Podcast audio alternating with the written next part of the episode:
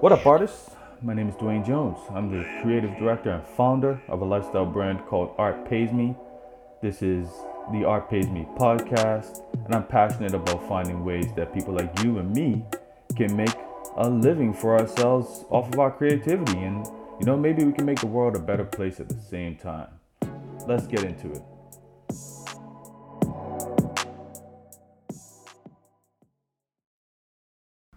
Before we get into it, I want to give a shout out to DJ Daw from saltwire.com. Art Pays Me was listed as one of the five Haligonian hosted podcasts you should check out. So, yeah, check out saltwire.com and search for that. And thank you very much for that shout out. It's good to get some uh, good news in this climate. Hey, y'all. it's uh, me, Dwayne. It's a solo episode today. I'm just going to riff off of how I'm basically feeling right now so I've been uh, really into my own thoughts and in my own head as COVID 19 crisis has been unfolding and really thinking about what it means to be an artist in a situation like this and what it means to be a creative professional who uh, maybe has clients that rely on your creativity to promote a product that now seems to be less relevant because people are more concerned with survival at this point. So, a lot of what we do in the creative world starts to feel somewhat like a luxury for some. So, you know, in times of of like this, the luxuries are the first things to get cut. You know, like shout out to the healthcare workers, shout out to the transport drivers, shout out to the people in the city that are, you know, working on the infrastructure. You know, people pick up your your trash every week. The people who work in the grocery stores who are putting their lives at risk. Um, this really is an opportunity for us to re-examine like what this society functions on and who are the people that are doing the work.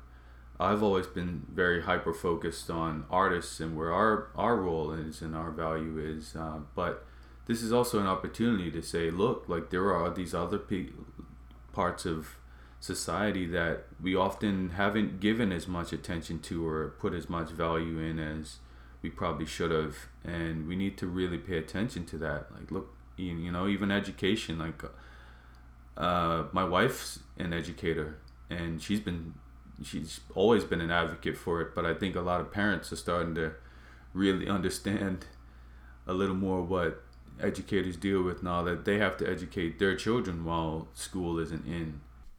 And then I start to think, well, okay, how long is this thing going to be? Like, no one can say definitively how long we'll be in uh, recovery from corona or in isolation and everything else, how long are we who create things that are considered luxuries supposed to sit and sort of wait until our time comes back? What if it never comes back? What if this is the new normal? Uh, I shared some of these thoughts with former guest Rebecca Thomas, and she kind of talked me off the ledge. I didn't even realize I was on the ledge. so shout out to her. Uh, but basically, you know, realistically, there will be some kind of a vaccine or something that comes out that helps us get to the the end of this, um, and it won't be forever. So the likelihood of that happening is pretty slim so, you know, if this is the new permanent normal and, you know, there is nothing coming to save us, well, then we all have to rethink what it means to be humans in this world and where our place sits.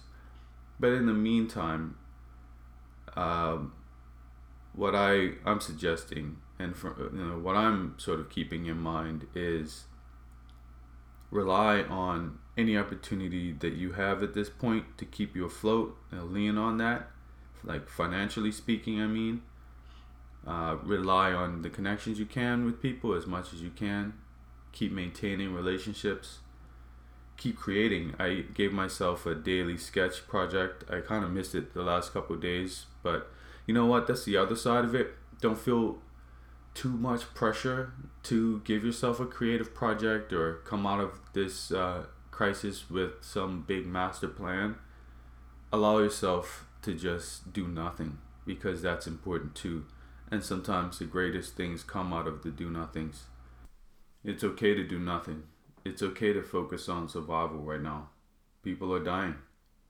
Uh, people are legitimately struggling and it's okay if you are in that category of someone who is struggling, or even if you're in some, like your mental health is just out of whack because of all the general uncertainty of what's going on. It's okay to just say, I'm not doing anything for a week or longer, or however long you need. Do not feel any kind of pressure to do anything during this, it's perfectly fine and normal to not want to do anything. Personally, for me, I know that my art making is therapeutic for me, and when I do make myself do stuff, I end up feeling better. So that's kind of why I gave myself the daily sketch project, just because when I, you know, can take the pressure off of myself of just creating something, even if it you know doesn't look as good as I'd like it to to do to be. I'm just I'm exercising a muscle. I'm opening different avenues in my brain that didn't, you know, that were blocked previously, and uh, it feels good. It feels good. So keep that in mind. You know, give yourself a project as long as it feels good. If it feels like it's adding to the anxiety when you're this is already a, a high anxiety environment then stop doing it. Give it a break. You know? Don't beat yourself up. We're all trying to just figure this this stuff out right now. With that peace and love to all of you. Stay safe. Wash your damn hands. Stay in the house as much as possible. And we out Thank you so much for listening to the Art Pays Me podcast. Thank you to Langy Beats for the theme music.